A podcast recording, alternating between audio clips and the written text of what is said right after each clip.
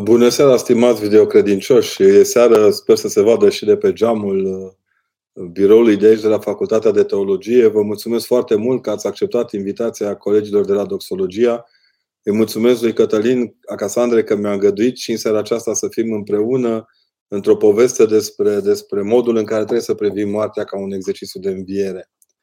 Trebuie să mărturisesc uh, cu toată inima mea că sunt într-un moment uh, Uh, oarecum dificil sufletește și pentru că în zilele acestea s-a stins fratele cel mare al tatălui meu, Nicolae Necula, și îndrăznesc să vă spun că uh, îi dedic acest gând de această seară și lui și lui Grigore Vieru și Părintului Mircea Păcuraru și celor care într-un fel sau altul m-au marcat și m-au ajutat să văd în, în moarte învierea.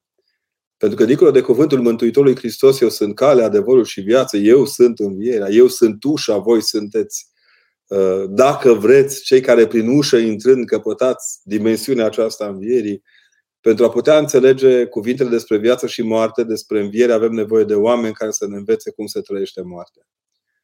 Um, în seara aceasta pornise motorul căutărilor pentru a pregăti materialele necesare pentru a putea povesti împreună și nu întâmplător unul dintre prietenii mei și doctoranzii mei, unul dintre părinții din apropiere de Sibiu, a adus un document la care am lucrat împreună ceva timp și acum a văzut lumina tipar și sunt bucuros să spun, cum să spunem, în, în prim time pentru doxologia, că a apărut volumul acesta din Zaharia Boiu, un predicator ardelean de mare calitate, laureat al Academiei Române pentru acest volum de predici, un volum de predici care se cheamă așa Semințe din Agrul lui Hristos, cuvântări bisericești la înmormântări, parastase și alte festivități funebrale, Adaos de texturi biblice pentru cuvântări funebrale, tomul 3, Sibiu, 1899. L-a republicat alături de celelalte volume 1, 2 și 3, alături de poeziile lui eroice, scrise între 1877 și 1878. Ba, chiar uh, a reușit să scoatem o antologie de articole publicate de el în Transilvania, dar cu mâna pe inimă, volumul care mie mi-a plăcut cel mai mult este acesta. Acesta pentru că, într-un fel sau altul, reprezintă dacă vreți, diagnoza, radiografia unei țări uitate de noi. Moartea de lângă noi, moartea din sat, moartea de lângă existența noastră imediată. Eu am fost foarte impresionat de această de carte de predici încă din timpul facultății și îmi aduc aminte că înainte de a ajunge la dogmatică, să-l aud pe Părintele Ică senior, alt plecat care m-a învățat ce înseamnă viața, a trebuit să fac un referat la Părintele Mircea Păcuraru și între lucrurile pe care, multe pe care le-am primit ca sfat atunci, a fost și să citesc acest volum, alături de celălalt al lui Broșu, despre care v-am povestit altă dată. A rămas uimit să văd modul în care preotul Zaharia Boiu, revin 1899, dar primul volum apare ceva mai devreme pe la 1872 și e republicat, republicat, semn că avea trecere și că era citit. Modul în care omul acesta vede vecinătatea morții nu ca ceva care să jeneze, să le înfricoșeze, ci ca pe o punte prin care să poate transmite celorlalți cât de importantă este viața lor. Revin, predicile de înmormântare nu sunt predici făcute pentru mort. E drept că te laudă popa la momentul înmormântării, uneori te laudă prea mult. Dar ideea este că ceea ce transmite el acolo este mărturisirea aceasta de credință a vieților noastre, că nu, nu trăim doar ca să murim, și trăim pentru ca viața noastră însă să devină mai amplă, mai ancorată în Hristos, mai cu adevărat viață, dacă putem spune așa ceva. Că, de fapt, ceea ce se termină cu oasele noastre și cu carnea noastră nu este decât ceea ce se termină cu carnea noastră și cu oasele noastre, dar ceea ce rămâne veșnic înaintea judecății lui Hristos și de fiecare dată dăruitor de viață este sufletul nostru. Poate sufletul nostru să dea viață fără îndoială. Pentru că din frumusețea lui, din lumina lui, din nădejdea pe care o poartă imprimată în sine, el transmite celorlalți uh, participanți la trafic uman, dacă vreți, nu de ființe vii, ci la traficul ca atare al vieții, să transmită încrederea că sfârșitul nu e aici, că nimic din ceea ce privește viețile noastre nu, nu este încheiat aici. De ce este important volumul acesta de predici și tot ceea ce a predicat Biserica Ortodoxă Română despre înviere? Pentru că aduce aproape de noi imaginea aceasta unor, unor spații ale învierii, un spații ale nădejdii în înviere. Dacă vreți, sunt convins că aveți înaintea ochilor dumneavoastră imaginea cimitirului în Vinerea Mare, Aveți înaintea ochilor dumneavoastră imaginea cimitirului la Paștele Blajinilor, mai ales că doxologia nu bate și pe Moldova, cum s-ar spune, sau mai ales pe zona aceasta. Aveți înaintea ochilor dumneavoastră, dacă vreți, propriile noastre tristeți de viață și de moarte la plecarea părinților, prietenilor, când momentul așezării în groapă înseamnă, de fapt, momentul ridicării la cer a unui suflet. Toți trăim cu această nădejde și, din acest punct de vedere, e bine să înțelegem că a vorbit despre parastas, a vorbit despre pomeniri, a vorbit despre lucrurile acestea care nu e așa, câteodată fac prilej de glume și de istețimi ieftine ale unora și altora, înseamnă, de fapt, a înțelege în ce mod, ca persoană, porți, cum să-i spunem, suportul de rezistență împreună cu ceilalți, cu cei care au cu adevărat nevoie de această rezistență în astfel de momente. Este și motivul pentru care, de exemplu, din punctul meu de vedere, momentul colectiv este în continuare în sufletul preoților care se roagă pentru cei plecați. Sau, dacă vreți, pandemia a fost dificilă și din acest punct de vedere, că undeva, dincolo de limita medicului de a reuși să dea soluții, a existat de fiecare dată preotul care a trebuit să susțină familia, să o încurajeze, să mângâie atunci când a fost nevoie, dincolo de limita obișnuitului, un astfel de, de minți și de suflete dezorientate la momentul morții. Care temeiul pentru care noi credem în nemurirea sufletului e mai mult decât simplu și anume acela că Domnul Hristos a înviat. De curând am reușit să văd un album pictat de maicile de la Essex și să vă revăd câteva dintre chipurile părintelui Sofronie pe care le-a așezat pe frumusețea, în frumusețea picturii. Sunt câteva chipuri, dintre care cele mai frumoase din punctul meu de vedere sunt cele două femei mironosițe, două chipuri de femei mironosițe care poartă pe chipul lor nu doar uimirea că a înviat Hristos, ci lumina realității că a înviat Hristos. În această lumină reală în care Hristos, Domnul, este înviat, totul se schimbă. Avea Părintele Stăniloae o vorbă pe care o repeta tot timpul și nouă ne-o repeta la curs Părintele Ilie Moldovan. Hristos, prin înviere, a schimbat condițiile ontologice ale existenței. Am tot întrebat ce-o fi vrut să zică, dar în fața morții îmi dau seama de fiecare dată ce vrea să zică.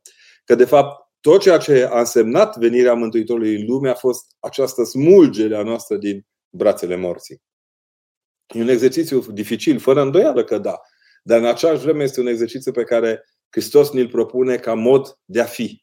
Ne smulgem din moarte cu fiecare clipă pe care o trăim. Nu doar la sfârșit suntem împliniți ca oameni, ci este o progresie cu păcatele noastre, cu ratările noastre, cu greșelile noastre fundamentale de multe ori, dar care de fiecare dată au înaintea lor această provocare a mântuirii, această chemare a mântuirii, această, acest strigăt de nădejde că se poate trăi și altfel. Din toate citatele Vechiului Testament, acum mai în glumă, mai în serios, ar trebui să deschid cartea și să vă spun că sunt zeci, zeci, zeci, sute de citate care ne întăresc imaginea aceasta în care de fiecare dată putem să găsim nădejde și înțelegere în ceea ce privește morțile din jurul nostru. Eu am rămas marcat și voi rămâne marcat toată viața de câteva dintre episoadele Noului Testament. Vă aduceți aminte, sunt convins, de învierea fiului văduvei din Nain. Un necunoscut. Un sat care astăzi este greu identificabil. E identificabil, dar mult mai greu decât în vremea Mântuitorului Hristos. Un sat de la marginea oricărei lumi neimportant, așezat între două, dacă vreți, culturi de interese diferite. Acolo, în drum spre groapă, dacă vă aduceți aminte, spre cimitir, Domnul Hristos întâlnește cortegiul acesta funerar și rănit adânc în inimă de vederea unei maici ce își plânge fiul, Sfântul Ioan Gură de Aur spune, intuiește aici chiar imaginea aceasta teribilă a Maicii Domnului care îl poartă pe Hristos pe năsălie, de fapt, năsălia fiind crucea. Ei bine, în fața acestei provocări, Hristos Domnul rostește cuvintele acelea care până astăzi rămân fundamentale. Tinere, ție zic, scoală-te sau ridică-te. E imaginea aceasta în care Dumnezeu se atinge de moartea noastră și o zgâlță, o ridică din moarte. Apoi imaginea, dacă țineți minte, sunt convins că vă e dragă și aceea imaginea fiicei lui Air, tinerei care este tristețe tatălui său, plângere tatălui său și care dintr-o dată primește prin prezența Mântuitorului Hristos prezența unei vieți care nu se lasă copleșită de moarte. E atât de multă viață în intrarea lui Hristos în, în, în, în chilia de boală a fetiței acestea lui Iair, încât moartea nu rezistă și zgâlțâie și iese afară, ca și cum ar dezdrăci de moarte un trup aburit de, de boală. E impresia, impresia aceasta este fabuloasă și dacă vreodată va rândui Dumnezeu să atingeți Capernaumul, vă rog înainte de a vă gândi la sinagogă, înainte de a vizita casa soacrei lui Petru, înainte de a asculta poveștile despre pescuit și despre pescuirea minunată care sunt în aceeași regiune, aduceți-vă aminte că în satul acela, în orașul de fapt acela, dinaintea tuturor euforiilor lumii din jur, Hristos aduce cea mai mare bucurie. Arată că suntem capabili de înviere. Redă sufletului nostru capacitatea de înviere. Apoi este imaginea aceea pe care pe unii dintre părinții bisericii Sfântul Vasile cel Mare, apoi mai aproape sau după aceea Sfântul Grigorie cel Mare, Papa al Romei, Leon cel Mare sau Petru Hrisologul de la Episcopul Ravenei către 450, vin și ne povestesc inclusiv despre fiul îndrăcit al tatălui, acela care rostește, tatăl care rostește, vă aduceți aminte, cred, Doamne, ajută necredinței mele. El spune că de multe ori fiul său cade în foc și cade în apă și când spune aceasta, fiul său stă abia suflând sau nesuflând de fapt în fața Mântuitorului Hristos. Domnul îl vindecă și pe acela și spune cu credința tatălui, ca și în cazul lui Air, care pare un tată strașnic, un tată care o ajută pe fica sa să vadă învierea. Ca și văduva aceea din Nain, necunoscută, anonimă, tristă și abătută. Toți au această capacitate de a-L provoca pe Hristos la învierea copiilor lor. Dar avem și un matur înviat. Un matur care probabil că era foarte tânăr la vremea aceea. Vă aduceți aminte, sunt convins, de Lazar din Betania. Lazar din Betania cu două surori, Marta și Maria, două imagini de femei extrem de credincioase și extrem de apropiate de modul lui Hristos de a vedea lumea. Marta, sigur că e mai, mai uh, făcătoare de sarmale, ar zice câte unii, mai strașnică la pusul mese, ceea ce nu-i rău niciodată. Maria mai mistică, mai ascunsă, ea ne și spune Evanghelia cum ea în momentul când se apropie Domnul Hristos după moartea fratelui său, stătea în casă și se ruga. Într-atât de frumos spune acest lucru încât părinții bisericii, părintele Sofronie de la Essex, de exemplu, sau alți părinți ai bisericii dintre aceștia pe care îi putem avea la îndemână în lecturi, ne și spun la un moment dat că e posibil ca nu strigătul despre moartea lui Lazar să-l fie apropiat pe Hristos de Betania, că rugăciunea din casa cea închisă pe care Maria o săvârșește, o vedere, o viziune mistică a încrederii că Hristos poate să vindece lumea. E bine, moare Lazar, Lazar un prieten de-al Mântuitorului Hristos, toți știau că Lazar este prietenul Domnului. Domnul stă deoparte, așteaptă să treacă moartea în oasele lui și în carnea lui și când pare că totul e pierdut, este certat oarecum de Marta, gospodina își pune mâinile în șold și are o diatribă împotriva celui care s-a dat a fi prieten, dar nu a fost în momentul cel mai greu lângă prietenul său. De câte ori spunem asta, că nu e Dumnezeu la momentul morților noastre și El este de fapt singurul prezent. Noi ceilalți suntem preocupați și avem de făcut cu mortul. E bine, Domnul Hristos vine și deși trecuse vreme într-atât încât corpul tânăr, fără îndoială lui Lazar și bolnav începuse să miroasă, îl cheamă pe Lazar afară. Lazare, ieși. E momentul în care cred eu că Dumnezeu ne dă lecția fermă a faptului că nu ne lasă. Că indiferent de vârstă, de sex, indiferent de cultura din care facem parte, indiferent de anonimatul sau vedetismul nostru, Hristos este egal cu sine. Ce a urmat după aceea a fost, de fapt, încununarea acestor semnale, acestor SMS-uri de înviere. Am textul întreg, dacă vreți, ni s-a servit pe de-a întregul exercițiul real al biruinței vieții împotriva morții. De aici frumusețea postului celui mare al Paștelui. Nu din faptul că nu bem cafea cu lapte sau că nu mâncăm cârnați sau că mâncăm mult muștar cu mulți biscuiți, ci din faptul că Hristos ne învață clipă de clipă în întreg postul mare, încă o dată și încă o dată și încă o dată, că n-a venit doar să ne vorbească, ci să biruie moartea. Iar moartea biruită de Hristos nu ne mai poate cuprinde niciodată. Cât de frumos spune Sfântul Apostol Pavel, că Domnul se face prin învierea Lui începătură învierilor noastre. În acest context, îngăduiți-mi să vă spun că, de fapt, pomenirea morților pe care vineri, sâmbătă, în sâmbătă aceasta avem cea din tâine și lăudăm că avem moșii de iarnă, vară, primăvară, toamnă. E bine, pomenirea aceasta a moșilor, după cum remarcați, a strămoșilor noștri, înseamnă, de fapt, aducerea aminte de propria noastră înviere, că noi înșine suntem dintr-o geneză a învierii, că noi înșine este lăsată ca o mare, ca o, ca o mare, uh, mare uh, pecete de lumină posibilitatea de a fi înviați. Taina aceasta a învierii Mântuitorului Hristos, care trece în învierile noastre, ne face pe toți să fim, de fapt, așezați într-un exercițiu imens de înviere. Când filmam în anul trecut, îmi pare, sau chiar la, da, la începutul anului trecut, la mănăstire la Țigănești, Maicile ne-au, mi-au povestit o întâmplare pe care am redat-o și în emisiunea televizată, dar îmi permiteți în seara aceasta să o vă pun la inimă. Una dintre maicile de acolo din mănăstire, foarte activă și foarte atentă, a primit ascultare, sau mai bine zis, și-a luat ascultarea de a le ajuta pe toate maicile acelea rănite de moarte care se pregăteau să plece. Iar când plecau, le spăla, le îmbrăca, le așeza în sicriu, le, ca vorba lui Grigorie Vieru, copii, morții sunt ca niște copii lași mici. Trebuie să-i spălăm, să-i îmbăiem, să-i așezăm în legăneri și să le, să le cântăm. Și să căutăm cuvinte duioase, să vorbim în șoaptă, să nu-i trezim. E bine, Maica s-a apropiat și ea la rândul său de plecare și le spune Maicel că ea e sigură că moare și că moare pentru că i s-a arătat o, o mănăstire în, în fața căreia ea era adusă pe năsălie. Părinții erau cu Evanghelia, cu veșmintele, așteptau să intre în biserică trăgeau clopotele. Maica stareță i-a bătut și ea metanie și au zis, oh.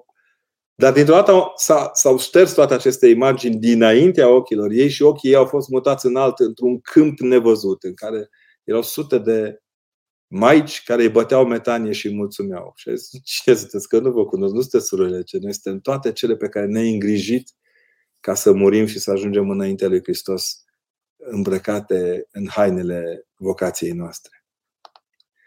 Sigur că la o zi Maica s-a stins. Și toate au înțeles, vă dați seama cu ce frică s-a slujit la mormântarea ei, cu ce teamă de a nu greși față de un câmp de maici ce și-au vestit învierea. Poporul român întotdeauna a privit lucrurile acestea cu ochii, dacă vreți, uh, vulpiței din micul prinț, cu ochii care văd lucruri nevăzute. În apropiere de Sibiu este un loc undeva spre capătul văii sadului unde înfloresc bujorii, într-o poiană în care se spune că au început să înflorească bujorii doar în toamna anului 1914, când soldați români sau românii încercau să evadeze spre țara românească, trecând peste un câmp unde uneori grănicerii împușcau și în locul unde care deau un bujor răsărea. Am avut un vodă de care ne e dor și pe care l-am sanctificat, care după fiecare biruință sau uneori după înfrângere ridica câte un locaș sfânt pentru cei care au plecat. Suntem încă făcători de locașuri pentru cei care au plecat din neamurile noastre și eu mă bucur foarte mult că, spre deosebire de alte neamuri, nu ne rușinăm să spunem că avem și morți în viețile noastre. Nădejdea aceasta de înviere nu se poate cultiva nici în cursuri speciale de coaching, nici în, știu eu, traininguri speciale pentru cultivarea încrederii și nădejdii în înviere. Ea vine de undeva de foarte departe de noi și de obicei trăiește în oasele noastre, în conștiința noastră, în viața noastră. Ar mai fi un lucru de spus. Dincolo de argumentul Scripturii pe care îl avem fără îndoială, este argumentul Hristos. Argumentul Hristos care însoțește în momentele grele ale existențelor noastre tot ceea ce înseamnă viața noastră. Când Domnul Hristos nu este El prezent, Maica Domnului vine cu acoperământul său și oblăduie totul și înconjură oarecum cu toată frumusețea și cu toată dragostea sa tot ceea ce înseamnă viețile noastre. Ba, în câteva rânduri, Sfinții sunt cei care însoțesc. Sunt multe mărturii care ne spun modul în care s-au stins unul sau altul dintre Sfinți, însoțind fiind de către Sfinți. Foarte multe moduri în care și foarte multe mărturii inclusiv în ultima vreme, în care la capătul bolnavilor s-au evit fie Sfântul Luca al Crimiei, Sfântul, fie Sfântul Nicolae, fie oricare altul dintre Sfinții pe care îi avem la îndemână. Pentru că nu e așa? Sfinții trecând prin experiența morții și luminându-se de înviere, au devenit lumină învierilor noastre. O să ne spună unii că ăștia poveștile popilor. Să fie sănătoși. Ei cred în SF-uri, în uh, Witcher, în uh, tot felul de alte personaje marcante și samurai reîncarnați, îi dorim succes. Pentru ceilalți care credem în Hristos și credem în forța aceasta incredibilă pe care biserica o transmite prin lumina ei în mijlocul întunericului, să aducem aminte și să ne aducem aminte de fiecare dată că nu avem a da pasul înapoi, nu avem a ne rușina. Acum trebuie să ne gândim împreună și poate că nu-i rău să facem exercițiul acesta. De ce din când în când la capătul bolna- morților noștri ne ducem ca la niște apropiați încălvii? Mi-a luat foarte multă vreme să înțeleg de ce, de exemplu, la mormântul celor care pleacă, luăm vin și îl turnăm acolo peste piatră. Am căutat foarte multă vreme cuvânt de întărire din Scriptură, dar cum obiceiul uman nu are doar un prelogism în Scriptură, ci și în exercițiul uman, am descoperit în urmă cu ceva în un discurs al lui Vasile Părvan, era să zic al Sfântului Vasile Părvan, nu cred că greșeam foarte mult. Un cuvânt al, al, lui, al, al lui Vasile Părvan, istoricul nostru de căpătâi, aș îndrăzni să spun, care povestește de unde aboluțiunea aceasta de, de, de, de vin pe, pe piatra de mormânt. Și m-a impresionat foarte tare. Poate că, într-un fel sau altul, asta ne arată și că, de la început, ritul nostru ortodox are și o structură venită din latinitatea lui. La momentul în care un soldat oarecare mergea să-și îndeplinească misiunea față de imperiu și, de exemplu, pleca de la Roma sau de la Modena sau de la Ravenna și ajungea la marginile Imperiului, cam pe unde încearcă unii să-și mărească acum Imperiul către Crimea încolo, în încercarea de a păzi fruntarile Imperiului Roman sau, cine știe, mai departe, spre Ierusalim sau până unde s-a întins Imperiul. Se putea stinge acolo, murea în război și primeau acasă o scrisoare prin care au vestit cei din comunitatea lui de acasă că tare a murit și este a murit pe câmpurile de acolo, din cutare loc. Oamenii mergeau, alegeau o piatră, scriau numele lui Sextus, de dau un exemplu. Îl puneau acolo în capătul satului unde ar fi trebuit să fie cimitirul și pe piatra aceea, din când în când, în ziua când ei știau că s-a stins, aduceau ca libațiune vin. Turnau vin peste ea în amintirea acelei persoane care fusese plecată să împlinească misiunea sa. Sigur că e părerea unui istoric. Deși acest istoric ne scrie cel mai corect și cel mai frumos modul în care rusalile, rosalile au trecut din păgânismul de esență în creștinismul de fapt. Dacă vreți vreodată să citiți argumentele cele mai frumoase pentru praznicul rusalilor, vă rog din inimă, căutați-l pe Vasile Părvan și întrebați-l din scrierile lui. E bine, în contextul acesta, E clar că pomenirea este făcută pentru cel care a plecat, dinaintea Dumnezeului celui viu, dar și pentru a ne întări noua aducere aminte de cei plecați. Pe unii nici nu-i mai știm. Eu însumi am un pomelnic în care îi pomenesc pe bunicii tatălui meu. Tatăl meu care a rămas orfan de foarte mic, Constantin, al cărui nume îl port, s-a stins când tata, tot Constantin, avea vreo cinci anișori astăzi când uh, discutam între noi, uh, cei ai casei, linia a doua din familie, cum s-ar spune, le spuneam, băi, nu fiți triști, orfanii își văd părinții în sfârșit. Adică cei trei copii care s-au stins din cei patru își văd în sfârșit părinții, pentru că eu cred în această capacitate a iubirii lui Dumnezeu de a ne face vădiți unii altora îndată după moarte. Sunt mulți care ne, ne spun o grămadă de lucruri. Am citit de curând și am văzut de curând o felul de mărturii de viață după moarte spectaculară și credibilă până la un punct. Ceea ce mă interesează pe mine și vă spun ca preot și ca prieten este aceea de a nu vă încrede în desenele animate care vă sunt prezentate drept realități ale învierii. Căutați la învierea de autentică, aceea pe care Domnul Hristos ne-o prezintă de fiecare dată. Chipurile cel mai frumoase dintre cele pictate de părintele de Sfântul Sofronie de la Essex cele mai uimite, bucuroase și luminoase sunt ale femeilor mironosițe pentru că ele văd învierea, nu doar înviatul.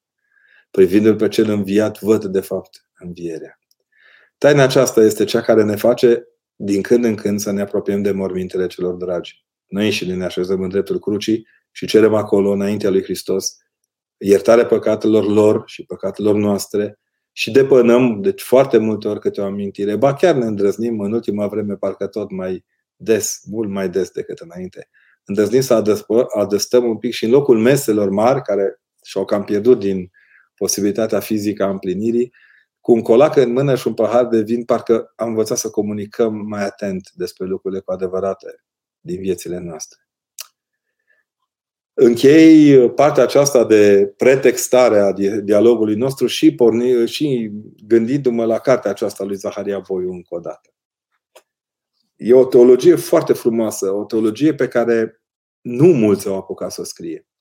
Printre cei care mor aici și sunt pomeniți cu numele și cu data și nu sunt mai preotese, preoți, e și o tânără diaconiță de care moare în urma nașterii la doar 16 ani.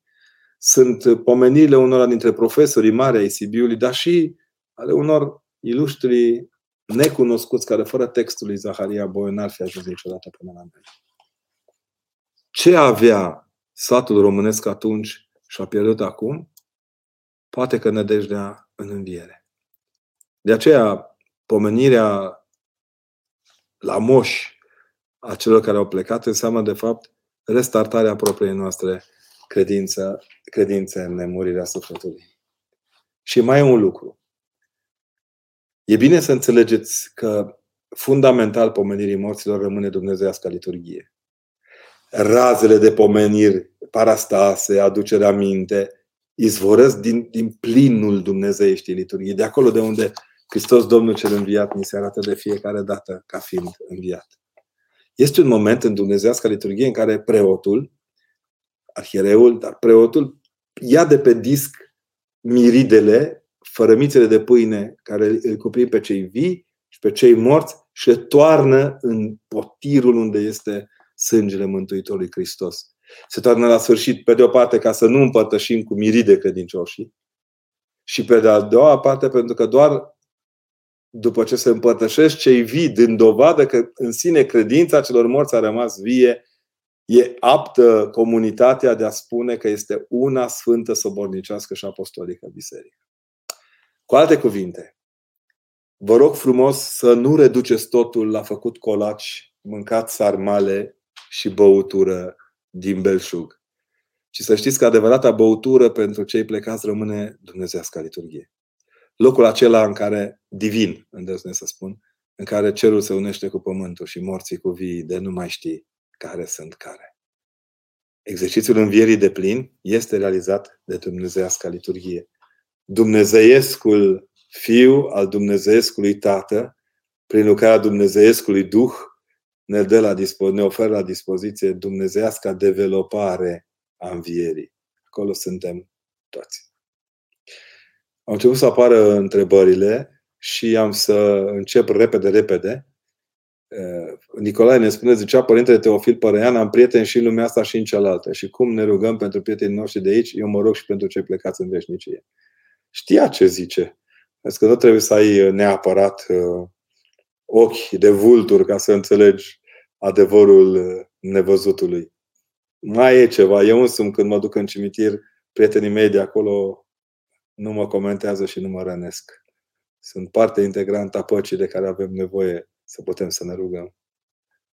Doamne ajută, Părinte, care e opinia dumneavoastră despre trecerea pe pomenic a unui sinucigaș? Putem ști noi ultimele lui gânduri, poate s-a pocăit?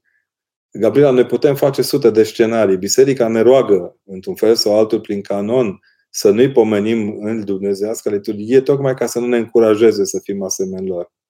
E o descurajare pedagogică nu e ușor. Vreau să știi că în câteva situații apelul la mitropolitul sau la episcopul locului este fundamental pentru preot. El trebuie să explice de ce el simte sau nu simte sau crede că e posibil ca cel care a plecat să fie să fi fost într-o fază de dărâmare mult mai gravă decât, decât pare la prima vedere. E foarte dificil să jonglăm cu astfel de lucruri. Ceea ce știm sigur este că îi putem pomeni. De exemplu, dacă luăm saltirea în mână, nu ne oprește nimeni să ne rugăm pentru cei care au plecat, indiferent cum au făcut-o. Și mai e ceva. Înțelepciunea bisericii face, dacă țineți minte, ca în, în ziua de Rusalie, atunci când se slujește Dumnezească liturghie unită cu o vecernie superbă, face ca în molitfelnic să avea rugăciunile, care nu sunt în liturghie, sunt în molitfelnic, rugăciunile necesare pentru săvârșirea dumnezeieștii apropieri de sufletele celor plecați. în numele Lui Hristos, acolo sunt pomeniți toți. Și nu se face analiză polisemantică și uh, cazuistică pe seama morții oamenilor. Mihaile, îi mulțumesc pentru condoleanță. Să știi că uh, bunul meu unchi m-a învățat de mic că pleacă.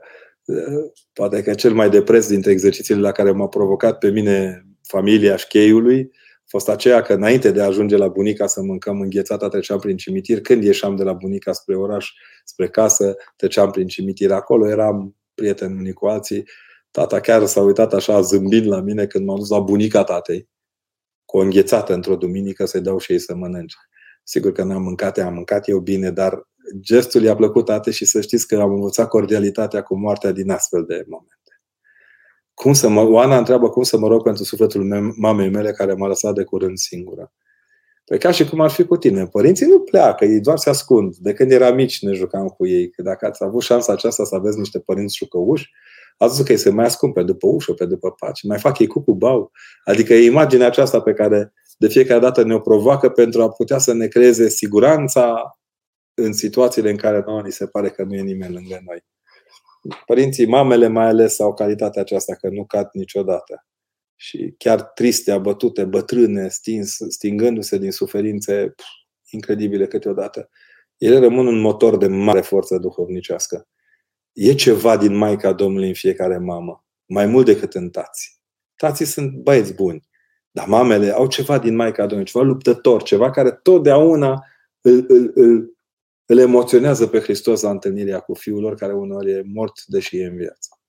Deci Oana fruntea sus. Nu trebuie să te rogi cumva. Roagă-te cu inima deschisă. Cosmios zice așa, părinte, mama mea suferă de cancer la creier, cel mai groaznic cancer posibil. Să student în anul întâi, cum mă voi descurca în viitor? Ce ar fi mai bine să fac? Să spui nădejdea în Dumnezeu. Cosmios să-ți povestesc. De câteva zile citesc o carte, nici nu-i bine, dar nu știu dacă e bine să vă zic. A unui mare predicator, Müller îl cheamă, din biserica anilor 1850 prin Anglia. El era prusac de felul lui, Așa s-a și manifestat ca predicator, un mare predicator din care s-au născut o grămadă de idei. Dar cea mai impresionantă pe, pentru mine a fost aceea că el și-a pus totul în mâna lui Dumnezeu. El spunea, nu trebuie niciun câștig din nimic, fac un orfelinat. Dacă până la data de Dumnezeu îmi dă o mie de lire și o clădire, înseamnă că vreau să fac. E un pic forțată imaginea. Dar m-a impresionat foarte mult că nu l-a dezamăgit Dumnezeu. Nu l-a dezamăgit Dumnezeu nu pentru el, ci pentru noi. Domnul Hristos ne, cere, ne spune să cerem ca și cum am fi primit deja. Te rog frumos să ai convingere că niciodată, nicio situație Hristos nu ne părăsește. El e cel care face, limpezește uh, ecuația soluțiilor atunci când pare că nu avem soluție. Sunt, fac parte dintr-o generație de preoți care n-a intrat foarte bogată în facultate și nici n-a ieșit bogată din facultate. Nu sunt mulți dintre colegii mei au rămas la nivelul mediu de dezvoltare economică până în zilele noastre. Uh, noi râdeam la un moment dat că atunci când se terminau covrigii, ne rugam să ne trimită apă, când se termina apa, ne rugam să ne trimită covrigi. Era așa o rugăciune de comuniune și unul dintre prietenii mei foarte buni, Părintele Marius Ioana de la Timișoara, avea chiar calitatea aceasta de a se ruga tot timpul din psaltire foarte încruntat acolo, căutând într-un fel sau altul să, să ne săturăm și fără să mâncăm. Așa era. Caută să citești Cuvântul lui Dumnezeu. El se face hrană nouă. Iar pentru mama ta, fi totdeauna copilul care nădăjduiește, sărut-o des, îmbrățișează chiar dacă ți se pare că nu mai simte nimic. De acestea am avut așa un moment în care am crezut că nu pot să rostesc nimic la rugăciunile, la patul unui bolnav și mi-am dat seama că el nu încerea să mă rog, cât încerea să respir lângă el, acolo unde nimeni nu mai putea. Asta era un miros incredibil. Și m-am așezat nimic zicând. Am respirat pur și simplu. Cred că am și smiorcăit un pic. Nu cred, sigur am smiorcăit un pic. Dar am simțit cum omul ăla nu avea nevoie de cuvintele mele rostite, nu avea nevoie de rugăciunile mele, avea nevoie de prezența unui chip care să nu se ascundă după o mastă și să reziste din fața miresmei. A fost printre puținele momente din, din viață în care am văzut cu ochii mei că lumina învierii e e acolo, e cu ei când pleacă. M-a impresionat enorm de mult și poate că, uite, într-un fel sau altul, deși eu cu, părinte, cu domnul Cătălin stabilisem de o săptămână subiectul, cred că într-un fel sau altul m-a pregătit împreună Hristos pentru seara aceasta. Părinte, dar nexe. Ce facem când sunt persoane decedate care ne cer în vis să ne rugăm pentru ele, deși nu le cunosc pe ei? E o ocazie bună să vă rugați pentru ele. În urmă cu ceva ani eram preot misionar într-un sat de părtuți de Sibiu și era o doamnă foarte speriată că ea totdeauna visa că sub bucătăria ei de vară e o groapă în care o groapă comună în care stau niște oameni și să se roage. Frate, de ce te oprește să te rogi? Până la urmă, săpăturile arheologice au dovedit că femeia avea dreptate. Adică, pur și simplu, după vreo câțiva ani au săpat și au constatat că e așa, dar rugăciunea ei a fost făcută. Ei au rugat-o să se roage, nu să-i aducă la lumină. Rugați-vă, oricum rugați-vă și totdeauna când simțiți nevoia să faceți un bine, nu-i bine mai mare decât acesta să te rogi pentru cei plecați și pe care nu-i cunoașteți. Când trece mortul pe stradă, închinați-vă, aveți bunul simț de a, de a nu forța depășirea mașinii mortoare. Eu le mai zic așa mai în glumă, mai în serios, dacă câte unul de ăsta năbădăios, mai de-am visto mistic. Zic, ușurel, vii cu noi, vrei să te încadrezi cu noi în șir, îți face plăcere să ne urmezi? Nu, atunci stai acolo. Măcar pentru clipa aia de a trecerii unui om pe lângă tine, o leacă de, o leacă de bun simț, nu ne strică. Ehm, Alexandru Părinte, cineva care a făcut facultatea de teologie poate face și teologia și poate ajunge preot și la ropri. Sunt atât de multe... Cineva care face teologia poate face medicină oare. Ehm, fiți cuminți, ce cu... Astea sunt prostii. Cum să nu poți să fii și medic și preot, mai ales dacă ești un medic bun și sporți de grijă și ești atent la ceea ce faci. Eu am câțiva medici prieteni, câțiva ofițeri de la ISU și câțiva oameni de intervenții grele care să știi că le-aș pune reverenda pe ei mai strașnic decât pe mine. A spus de visul măicuțe de la Mănăstirea Țigănește. Mi este teamă de visele mele. Am voie să mă gândesc la ele, să mă bucur cu de ele. Nu, nu o luați, ați luat chiar așa numai visul. Luați-o ușor, nu visele ne fac să ne apropiem de cei plecați, rugăciunile ne fac să fim aproape de cei plecați și unor dracu, dacă vrea să-și bată joc de noi, ne dă vise și vedenii. Uh, imperiile se bazează uneori și pe visele și vedenile câte un descreierat. Nu, eu nu spun asta. Eu am spus că uneori în anumite situații, în această situație, maicii, într-o stare de semitrezie, ca să nu zicem că dormea sfărăind, că nu e cazul, uh, i s-a arătat această imagine, e o arătare. Nu vă bazați acum toți că imediat, nimic făcând, o să vă vedeți, uh, uh, o să vedeți același lucru. Nu. Noi suntem leneși. Când la noi vin visele, ne arată lucrurile nevoase. Atât.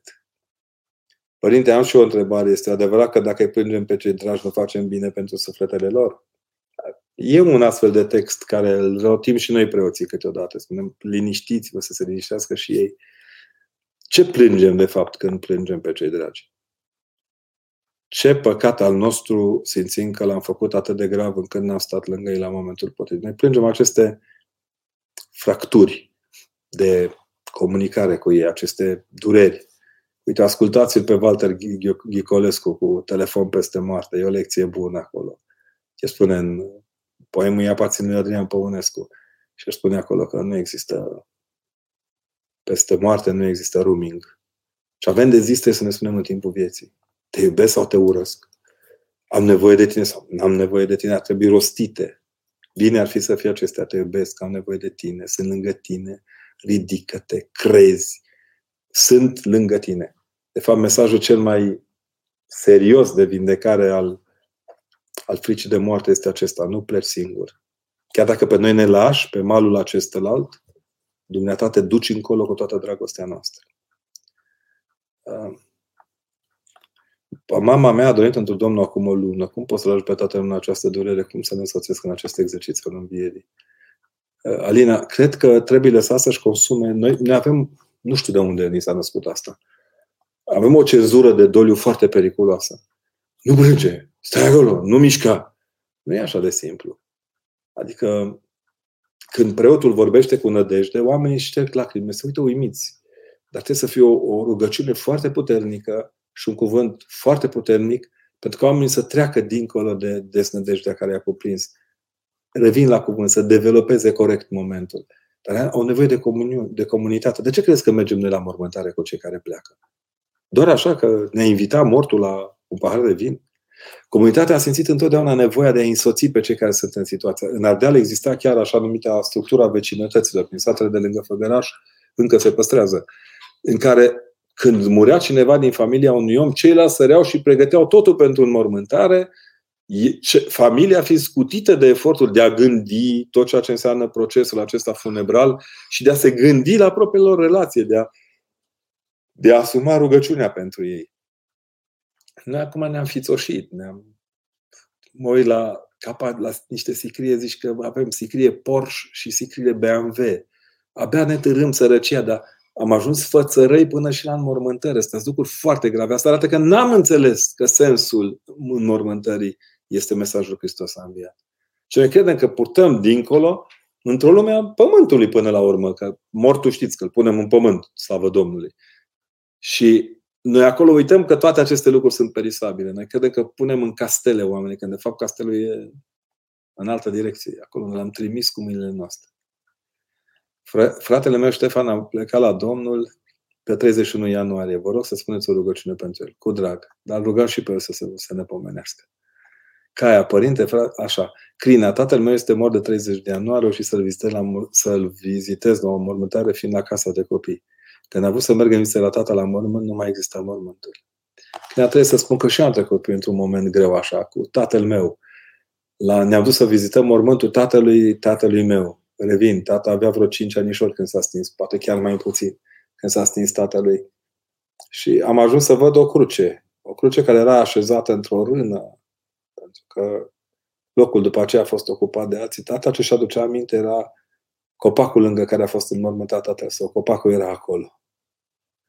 Vreau să știi că atunci când te-ai dus să te duci, chiar dacă oasele tatălui tău au trecut la picioarele altor oase, care au trecut și la picioarele altor oase ca să se ocupe locurile sufletului s-a bucurat. Iar ca să te întâlnești cu el, e suficient să-i zici lui Iisus Hristos. Doamne, Tu știi unde e tata, te rog să ai grijă de el.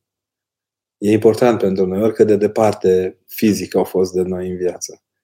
Cu foarte mulți ani în urmă, merg la o mormântare, am constatat că orașul respectiv avusese o foarte mare uh, casă de copii și erau foarte mulți copii înșirați prin curtea bisericii, în morminte, de prin anii 78-80 în sus. Și nu știu dacă m-a impresionat neapărat în mormântarea prietenului meu cât faptul că l-am așezat lângă prichindei aia care așteaptă învierea. Lumea e făcută din așteptări. Una dintre așteptările mari este aceasta a, a nădejdii că suntem vii și după moarte.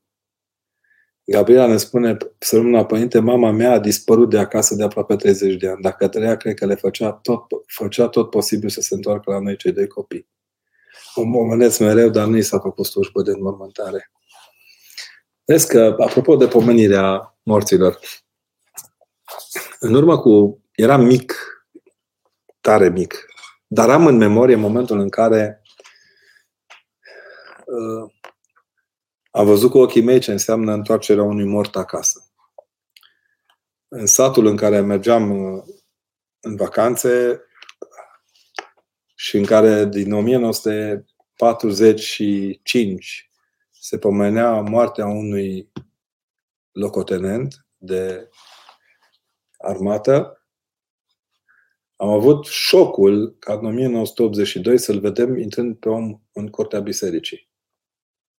Se întorcea din multa, multul prizonierat sovietic, se întorcea după o perioadă în care fusese foarte greu întemnițat, se întorcea după o perioadă în care cred că el însuși uitase de unde vine.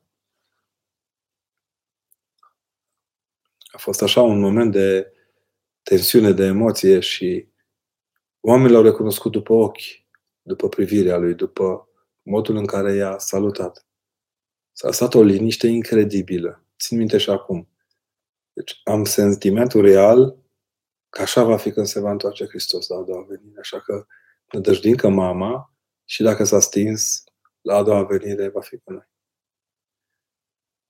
Nu știu dacă e nevoie neapărat să-i face slujbă de înmormântare, dar o pomenire cum spuneau bătrânii, chitită pe sufletul ei, puteți să faceți, să rugați pe un preot în care aveți nădejde să o pomenească și să, preotul va ști ce are de făcut.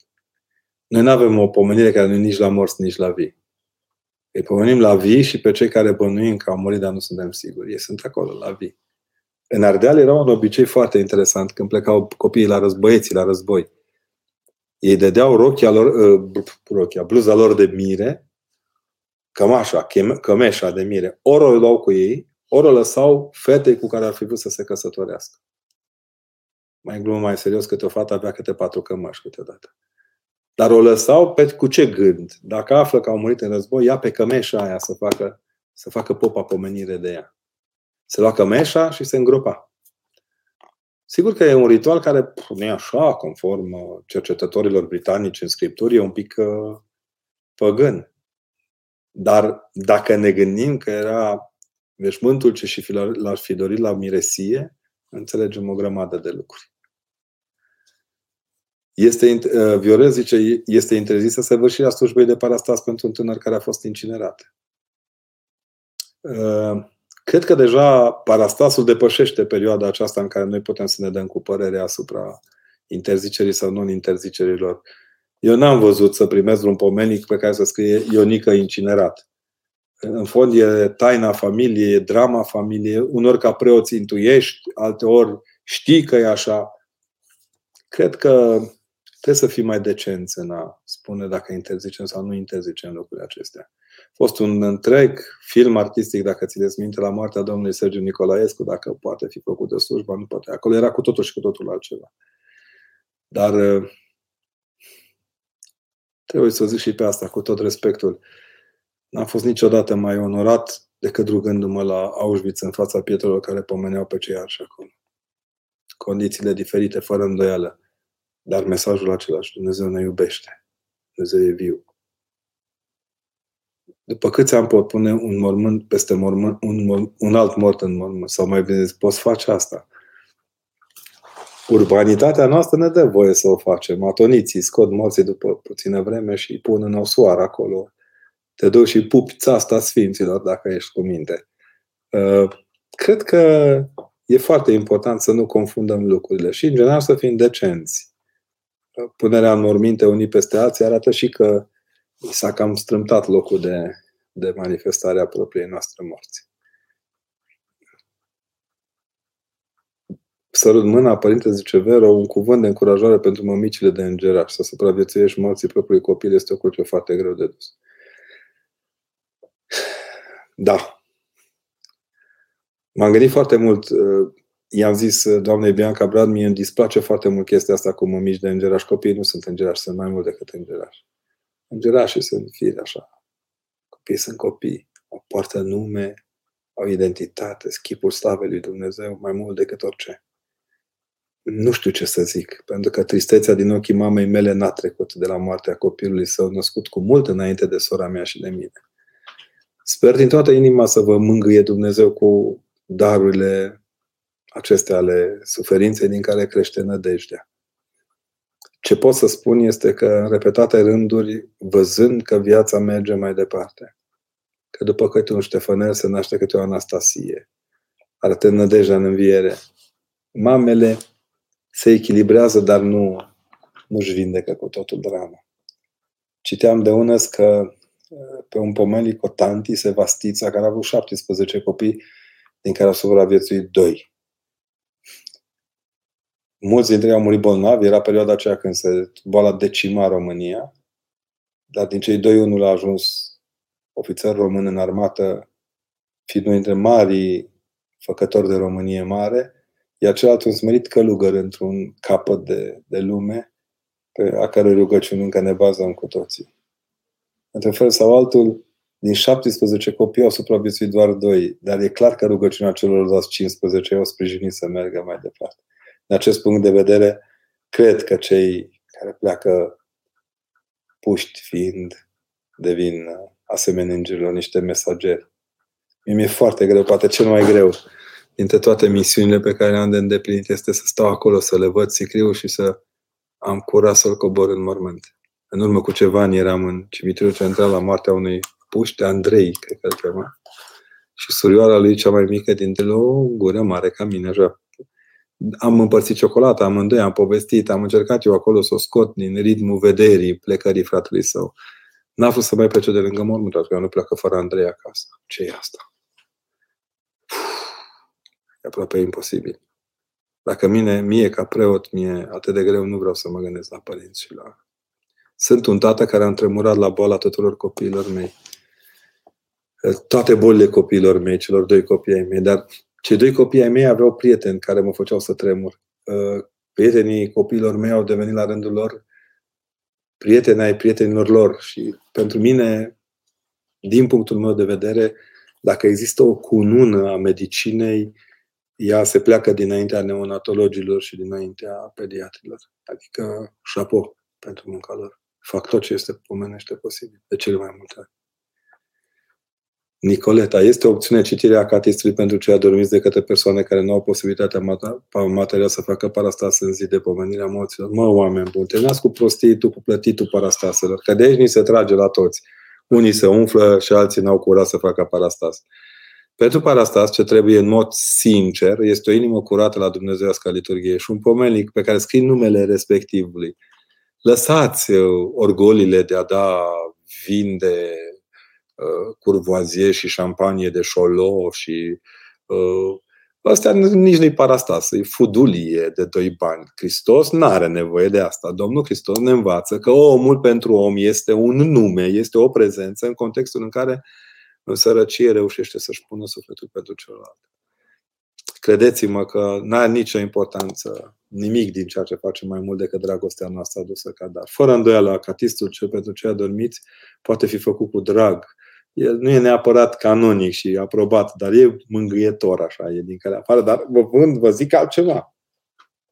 Nu puteți să faceți și acatistul învierii dacă tot uh, vreți să faceți o rugăciune sau al Mântuitorului Hristos sau al bunei vestiri sau acoperământul Maicii Domnului, mai ales la acoperământul Maicii Domnului, pf, el coboară așa cu mult sub pământ și peste cer, unindu-ne la oaltă în împărăția lui Dumnezeu. Uh, nu textele ne fac să fim uh, iubitori de cei plecați, ci pretextul plecărilor ne obligă să fim atenți la ceea ce facem. Antonia. Bunicul a plecat la Domnul de una, locuim în țară și obiceiurile sunt duse la extrem, cu strigăte și jale ce nu pot fi descrise în cuvinte. Eu, fiind extrem, o fire extrem de sensibilă, nu am putut lua parte la tot scenariul acesta. Nu, nici eu. Îți dai seama ce are însemnat dacă atunci când bocește nu te duci Ioane, popa să zică, u, te duci Ioane, așa. Nici corul babelor din Cărăcănaș. E altceva. Omenirea înseamnă a-ți spune sufletul pentru celălalt, a fi îndrăznesc să spun și asta. Sunt unii oameni care mi-au spus, părinte, mai bine muriam eu. Pe mine m-a cutremurat când mi-au spus asta. Pentru că, de fapt, înțeleseseră despre ce e vorba în, în impactul acesta cu moartea. Să fii gata să mor pentru celălalt în locul lui.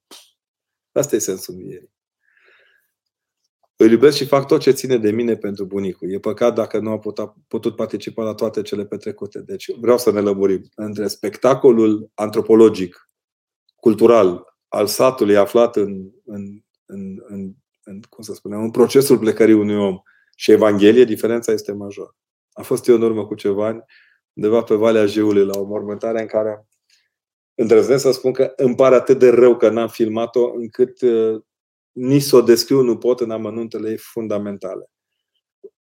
Simplu fapt că am trecut prin tot satul acela în spatele unui camion descoperit care din când în când ambreia ca să poată lua curba, să poată urca o pantă, iar în spate eram îmbrăcat cu toate veșmintele pe 40 de grade afară și șoferul ambrea brusc așa ca să dea niște uh, aere de motorină arsă, mă făcea extrem de sigur de faptul că săraca Tantiana, că așa o chema pe cea plecată, a mai căpătat un plus de bucurie. Adevărul e că cel mai tare m-a impresionat altceva. Când s-a terminat-o și au așezat-o în groapă, au pus deasupra niște lemnișoare așa și încă ceva să nu cadă pământul pe ea. Acolo era grija, de fapt, care m-a impresionat cel mai tare. În rest, să dai la fiecare colț câte o bucată de cârnat pe pâine. Nu prea e în Evanghelie. Doamne ajută, un prieten ortodox, zice Romeo, i-a murit de curând bunica penticostală și o tot visează, ar vrea să o pomenească. Cum să facă? O poate pomeni liniștit în rugăciunile lui. Liniștit, nu-l oprește nimeni să se roage pentru bunica. Eu cred că trebuie să ne obișnuim că rugăciunea aceasta comună a bisericii e alcătuită și din puzzle acesta rugăciunilor particulare. Și învățați-vă uneori, dacă vă uitați atenți în, în psaltire, la sfârșit de acolo este o rugăciune specială care se răstește pentru cei plecați. Ne roagă biserica ca la privegherile noastre particulare să ne rugăm pentru cei plecați. Ce biserica, te rog frumos, uite, eu sunt copleșit, ca biserică sunt copleșită, fac asta. Roagă-te și tu pentru morții tăi, nu fi uh, egoist. Dacă lângă morții tăi mai pui pe cineva lângă, nu mai pomenit. În Ardeal e obiceiul acesta al iertăciunilor. Când pleacă câte un om, preotul are, eu tot râd că e pe post de ventriloc, rostește cuvintele în locul mortului, prin cuvintele mortului, de fapt. Inițial am fost foarte aspru la capitolul acesta, pe aia mi-a dat seama că de fapt era un soi de rugăciunea celui plecat ca să se roage lumea pentru el. Vă rog, rugați-vă pentru mine păcătosul. Cam așa era. Cum face preotul în fața Sfintelor Uși, înainte de Dumnezeiască liturghie. Binecuvântați și ne iertați pe noi păcătoși. Am coborât acum câteva luni, zice Iuliana, în osoarul mănăstirii Neamț și am simțit bucuria învierii, mai ales atunci când am văzut un craniu gălbui care avea brobonele cu bună mireasmă. Multă bucurie am simțit.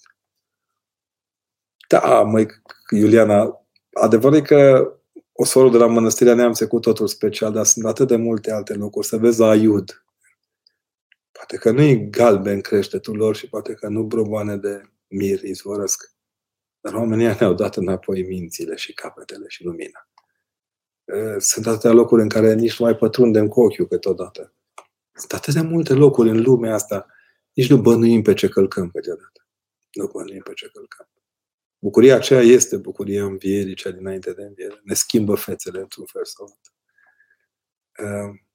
Florentina spune, mama a murit anul trecut de COVID, nespovedită, neîmpărtășită și fără lumânare, virgulă, cred a decedat la spital, ca să poată, ce se poate face pentru ea ca sufletul ei să-și găsească. Și a găsit Florentina sufletul ei. De aia am zis că eu cred în rugăciunea bisericii, că biserica noastră nu e un haplea de sarmale și vince, este un haplea de rugăciuni. Vreau să știți asta, vreau să știți că toți cei care s-au stins sunt într-un fel sau altul, dacă într-un carnet ca acesta al meu se găsesc 800 de nume de bolnavi de, de COVID care s-au stins, sau mai fi găsind și alți preoți care în mod cert se roagă pentru ei. Nu, nu vă bazați pe împărtășania de ultimă clipă. Domnul Hristos ne spune că cel ce nu va mânca din trupul meu și din sângele meu, dar nu spune în clipa morții. Sau foarte aproape de clipa morții. De aceea Biserica Ortodoxă unește botezul cu împărtășania, ca să înțelegem lucrurile acestea și cu mirungerea. Să înțelegem lucrurile acestea. Suntem mai lui din prima. Nu ne, nu ne lasă să scăpăm.